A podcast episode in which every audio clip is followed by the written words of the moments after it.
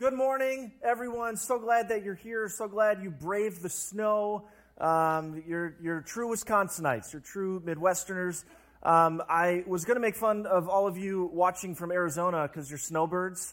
Um, which, on the one hand, we're like so glad that you're here and watching. We're also a little jealous of you. And I was going to call you geese because I was like, I don't know of any other birds that travel south in the winter. And then people educated me because apparently, like, all the birds except sparrows and hawks are like, peace out. They just, the geese are just real obnoxious about it. They're like, look at our flying V, we're going south. And every other bird's like, we're just going to sneak off, we're going to go south, we'll, we'll be back.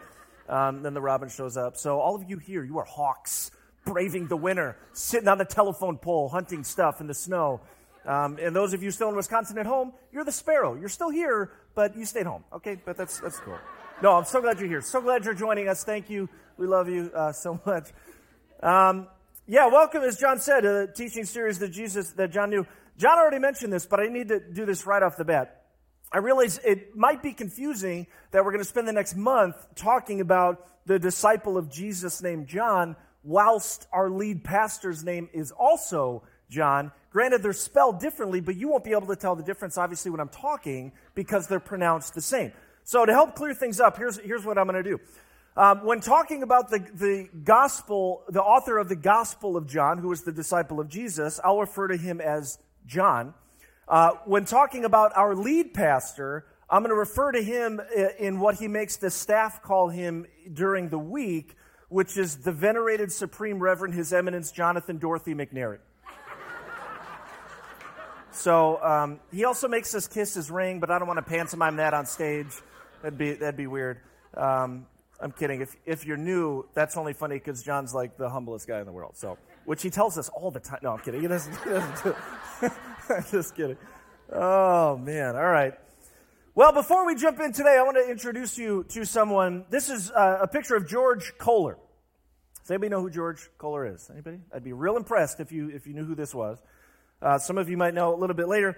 Um, in 1984, Koehler had just started a limousine company when a client of his didn't show up while he was waiting to pick them up at O'Hare International Airport. Realizing his client was a no show, he decided to leave. But right before he was about to leave, he noticed someone walking out of the airport.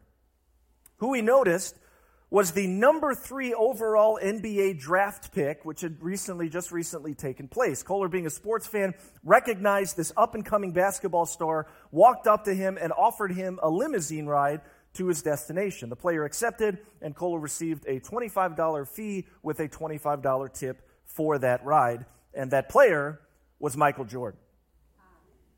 A few weeks later, Jordan called Koehler uh, and asked him if he could pick up his parents from the airport and bring them to the, his Bulls game at the United Center. Shortly after that, Koehler's new limousine company had its biggest and longest lasting client for the last 38 years, the greatest basketball player of all time, Michael Jordan. From there, Koehler became not just Jordan's chauffeur, but also his bodyguard, advisor, companion at public appearances, confidant, per- personal assistant, and ping pong partner. In addition, as you can see, as you saw on the title of the slide, he became Michael Jordan's best friend, which he remains to this day. Okay, remember George. We're going to come back to him later. The reason we're studying the Jesus that John knew and focusing on the Gospel of John when talking about Jesus leading up to our Easter celebration is that there is something uniquely different about John's Gospel written by him with his first-hand personal experience of Jesus' life and ministry. Something about his writing that differs not only from every other book in the Bible, but also from the other Gospels. Let's do a quick historical review of the Gospels. There are four Gospels, like John, uh, shoot, I, I can't remember the thing I said. Pastor John said, I, I messed up my own thing. Okay. John mentioned four different gospels Matthew, Matthew, Mark, Luke, and John. You might think that all four were written by uh, disciples of Jesus, but actually only half of them were true disciples, which were Matthew and John. Mark and Luke were not disciples of Jesus. Instead, they were followers of him both during his uh, three year ministry before his crucifixion and after his resurrection and ascension.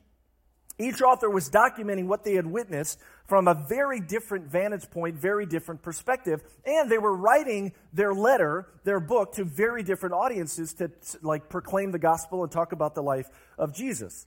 Again, some were disciples, some were not. Some were just followers. But all of these men came from a variety of backgrounds. Matthew was a tax collector. Mark was actually one of Peter's disciples after Jesus' ascension. Luke was a physician, and John was a fisherman. Now, the first three Gospels, Matthew, Mark, and Luke, they're called the Synoptic Gospels. I don't know if you've ever heard that term. It's a real, like, seminary term, so us nerds can get excited. Um, synoptic Gospels, they're called that because all three of them, the writing and the narrative and the, the storyline of what they documented about Jesus is very similar, and they talk about a lot of the same events, a lot of similar events.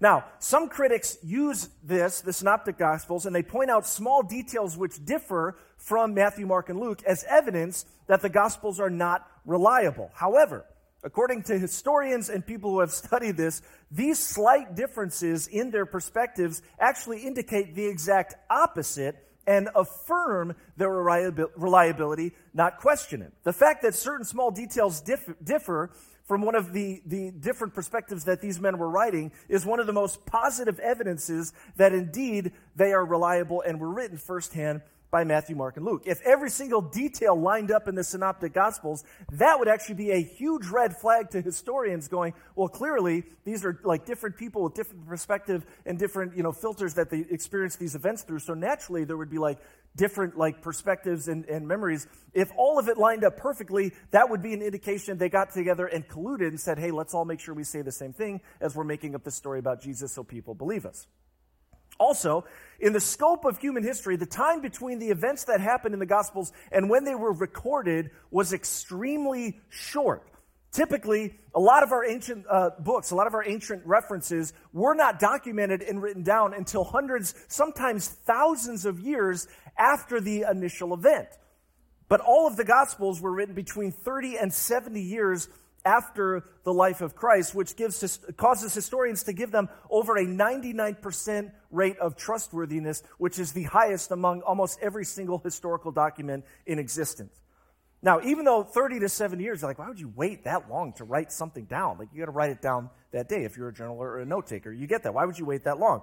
But in the ancient world, like writing utensils, writing equipment was not widely available. It was very expensive. Like this was not something that people did in the ancient world. In the ancient world, history and information was passed on through oral tradition. And this was done by many, many people for hundreds and thousands of years, generation after generation after generation. This was the way that history was preserved and remembered in the ancient world, is that people would pass on the information from themselves to their children, to their friends, and then it would continue and continue. Now, this was not like the game of telephone. Um, if, if, you ever played the game of telephone, you know, where you like get in a circle and then one person whispers a phrase and then you go around and there's that one jerk kid who messes it up on purpose to make it sound. I hated that guy, Steve Cook, man, if you're out there. I'm kidding. I love you, Steve. Um, so this was not like the game of telephone where you think like, well, goodness, if they're passing on history, you know, for thousands of years over generations, something is going to get messed up. No, that was not true. Not only was this practice something people were extremely well versed in, and they also didn't have Netflix and Spotify, you know, taking up other memory space. This is what they remembered. But also, because so many people were passing on history like verbally, if at any point any small detail in the historical record was skewed or a little bit off, all of the other sources would immediately correct it before it continued on. And again, this was the case with all other historical documents that we trust that are taught in our education that are, you know, like scholars and professors and historians rely on and trust books were not written, again, for hundreds and thousands of years after the initial event, but because they were passed down verbally and orally over generation, this is how it was trusted. All that to say, what is written in the Gospels is extremely trustworthy. Not just from like a faith, well, just believe it because it says so, for the Bible tells me so, just believe it, don't ask questions. No, no. From a literal perspective, from a tangible, practical perspective, not only theologians, but historians uh, uh, admit that the gospel documents are extremely trustworthy. They were written by who they said they were written by, and what happened is exactly what happened. So, as we read the book of John, as we dive into what he wrote about his experience of, of the life of Jesus that he got to live firsthand, we not only know it's trustworthy, but we can trust the author who wrote it. Speaking of which, I want to learn a little bit about John. Um, it's believed that John's mother was actually Mary's sister Jesus' mom's sister, and one of the women who was mentioned being present at the cross and who went to Jesus' tomb the morning that he was resurrected, which means John was Jesus' cousin. Since the Jewish culture was highly focused on family, uh, it's not only almost certain that Jesus and John spent time together as they were growing up. It's also very possible that they lived in the same like communal household for at least a period of their lives, if not for a long period. Uh, in ancient Judaism, uh, families lived in what's called Beit Av. This is called a Beit Av. They didn't have the stone colored trash can back then. That's modern. So just, I just want to make that real clear. That's, uh, yeah, they didn't have that then. But this is just an example of what like a communal household would look like, where there would be uh, anywhere from like two to three or four or five families who would live in this one compound. Now, there would be walls, and there would be wood, and there would be hay and cover, and that would be like where the animals would stay at night or to keep them safe. But there would be all these like family compounds like spread all over, and the you know families would all live together. The father, the like patriarch of the household, would always prepare a place for if one of his sons or new family members got married, he would prepare a place for them to come live and join them in their Beit Av in their in their household. So again, it's very possible that John and Jesus actually lived together as they were growing up in the same place. One of the most notable facts about John is that of all of Jesus' disciples, John is the only one to have died from natural causes. Every single one of Jesus' disciples was killed for their belief and public declaration in Jesus. Now, John was banished to an island because of his faith, but, you know, curveball, this was the island where God gave him the vision of the end times and he wrote the book of Revelation.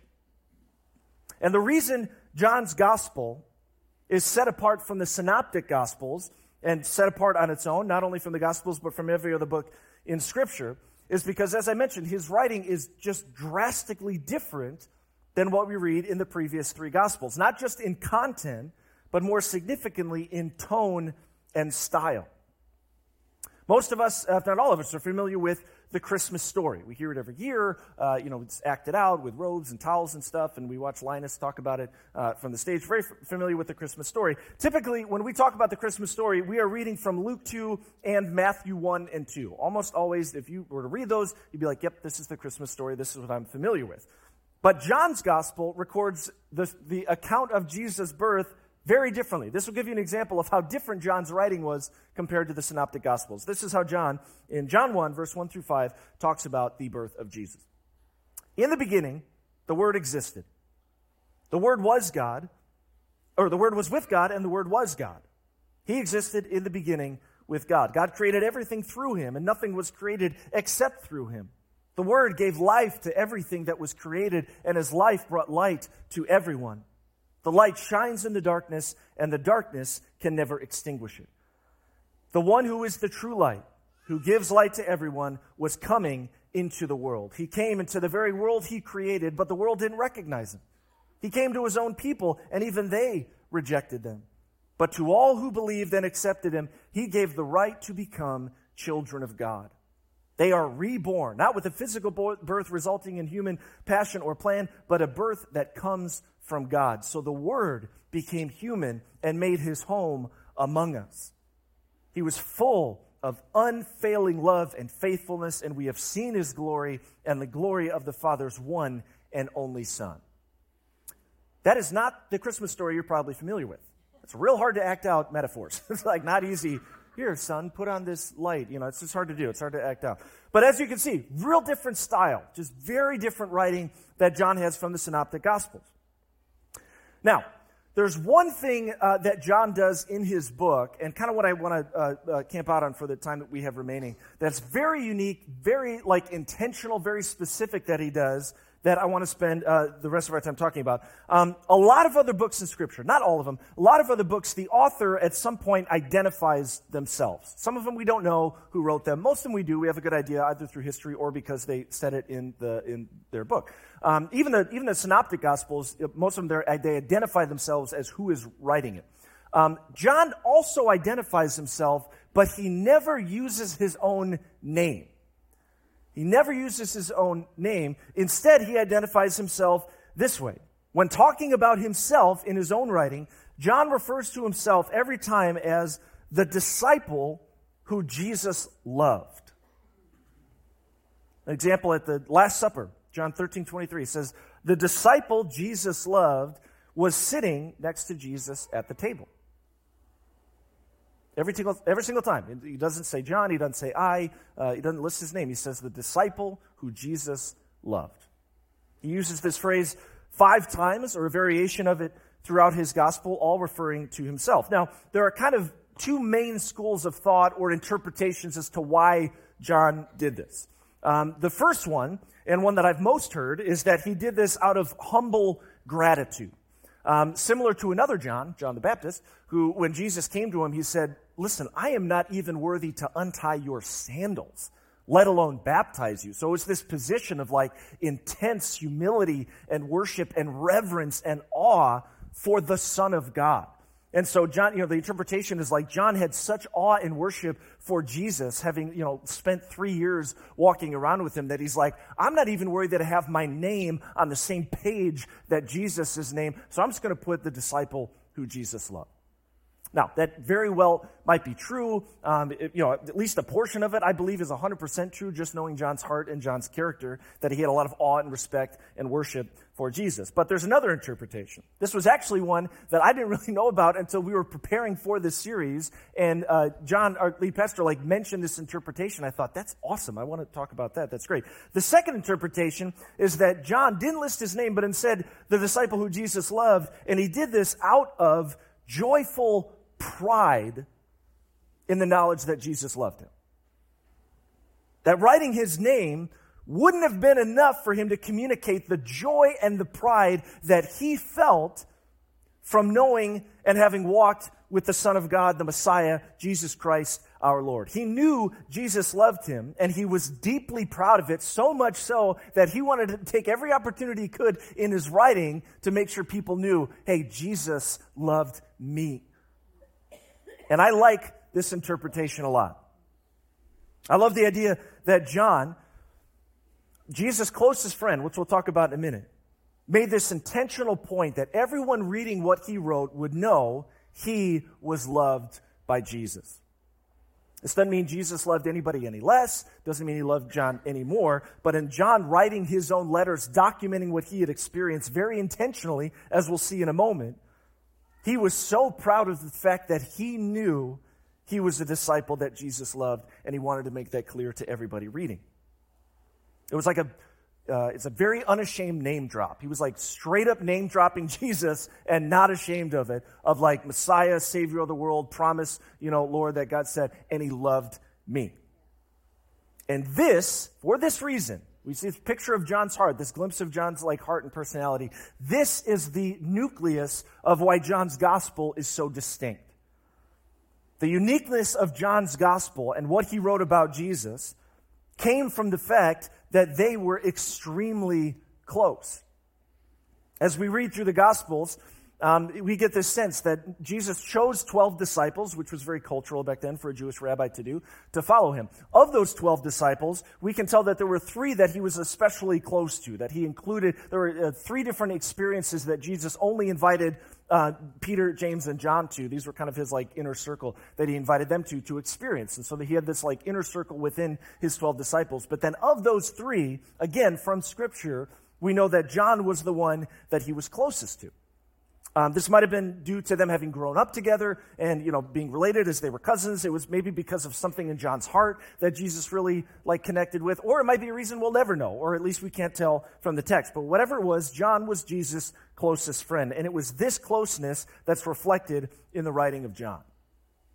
Now, uh, as a man, I know it's not real manly to be like, I've got a bestie you know, you probably shouldn't say that in general, but it, just, you know, as, as, as guys, you know, I don't know for ladies, you know, I can't speak for you, but for men, it's like, we, that's, we don't necessarily want to, we don't typically like, I'm going to call my best friend. We're going to, we're to go hunting. I'm going to go hunting with my, best, my bestie. We, know, we probably don't say that. Uh, in fact, the internet is also very aware of this, and I found a tweet talking about the stages of male friendships that I'd like to share with you. Um, so you just met, seems like a cool guy. Hung out twice. I got a buddy who hung out and go out on weekends. I got a buddy who, to literally best friends, I got a buddy who known each other for life. Hey, I got a buddy who, so this is, this is pretty accurate, right? If you're a guy, it's 100%. Like, you know, your guy you've known your whole life knows everything about you, and you're still like, this buddy of mine, you know, like, oh, did you just meet at the weekend? You're like, no, I've known him since birth. I don't, what, what do you mean? He's my buddy. Anyway.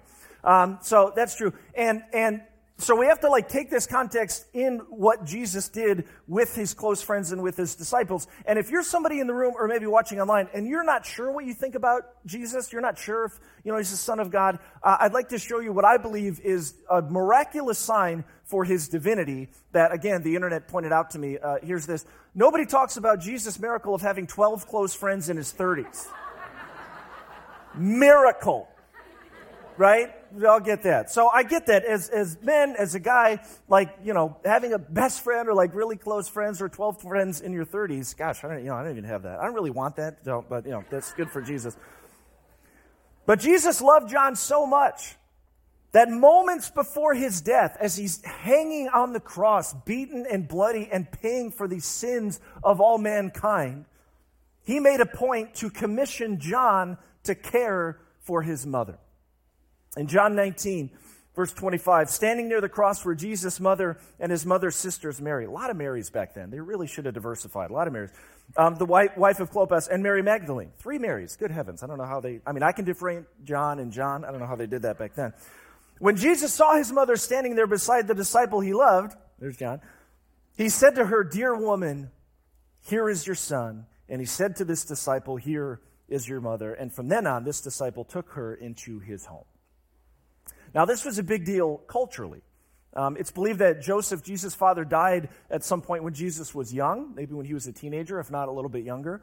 And so Mary, uh, you know, had to rely on the, the generosity of other people to help sustain her family or her sons once they were of age. This was the culture back then. It was a very patriarchal society. And so if a woman did not have a husband or an eldest son to take care of her, she was very much out of luck. Like, it could have been a very rough life for Mary after this point with her eldest son uh, you know, being crucified. And so in this moment, when he tells John that this is his mother and his mother that this is his son, he was assuring her being cared for for the rest of her life because he chose his closest friend, his uh, cousin, John, to become the caretaker for his mother. I mean, very significant, really incredibly powerful moment. So, when we read through John, because of the closeness of John's relationship to Jesus, the language that John writes with, is the most intimate, personal, personable portrayal of Jesus. Throughout his writing, as we read it over the next month, I hope you'll join us, John captures this deep sense of Jesus' heart, of his personality, of how much he loves, of how much he cares. It is in John's gospel where Jesus is described as the bread of life, the light of the world, the good shepherd, the resurrection and the life, the way, the truth, and the life, and the true grapevine. John was extremely intentional with what he recorded in his gospel. He made a very specific point on which accounts, which miracles, which quotes, which events, which details that he included in what he wrote. He wrote down what he felt was most important for people to understand about the personal heart and character of the Savior of the world. Uh, John concludes his book with these sentences. Last, last couple uh, verses of John 21. He says, This disciple is the one who testifies to these events and has recorded them here, and we know that this, this account of these things is accurate. He says, Jesus did also many things, and if they were all written down, I suppose the whole world could not contain the books that would be written. Now, I think he did this for a couple reasons. Not only is that a testament to just the sheer impact that Jesus had, and he was like, I could not record all that he did. I, I also think him saying this is making it clear, so what I did write down really matters. Like I could have recorded so many things and filled the entire world with a lot of writings, but what I wrote down really mattered, so pay attention to it. Because in it you will discover who Jesus is, the heart and the personality of who Jesus is. And so, for the sake of today, as we kick off this series, as we're going to close out in just a minute, I want us to walk away with this truth that the Jesus John knew, the, the personal friend, the closeness, the intimacy that he had with Jesus, the Jesus John knew is the Jesus we also are meant to know. A close, personal friend. Jesus is not meant to be some distant Savior a statue that we worship, an out of touch deity who flippantly tosses us the occasional blessing, a cruel, power wielding God who wants to see us struggle and fail. That is not the person of who Jesus is. And if you read John's gospel, you'll understand who he truly is. He is our, our friend. a close personal friend. Because we, you, are the disciple who he loves. Because of Jesus' death and resurrection, we all are the disciple who Jesus loves. And just like Jesus did with John, Jesus reveals his presence and power to each of us. Jesus pursues and seeks after each of us. His greatest desire is simply to be with us, to know us, and for us to be with him and to know him. During the Last Supper in John's Gospel, he records Jesus as saying this to his followers, including us I no longer call you slaves because a master doesn't confide in his slaves. Now you are my friends, since I have told you everything the Father has told me. Imagine the, the Savior of the world saying, You, we are friends. In fact, the Greek word that's used here for friend is also the Greek word that's used to describe the best man to a groom at their wedding. In another one of John's books, First John, he also wrote this See how very much our Father loves us. He calls us his children. And that is what we are. The Greek word used here is a neutral noun that's translated children or boy or girl. It includes all of us. It is also derived from the root word that essentially describes the act of adoption in the ancient world by paying a high price for a child.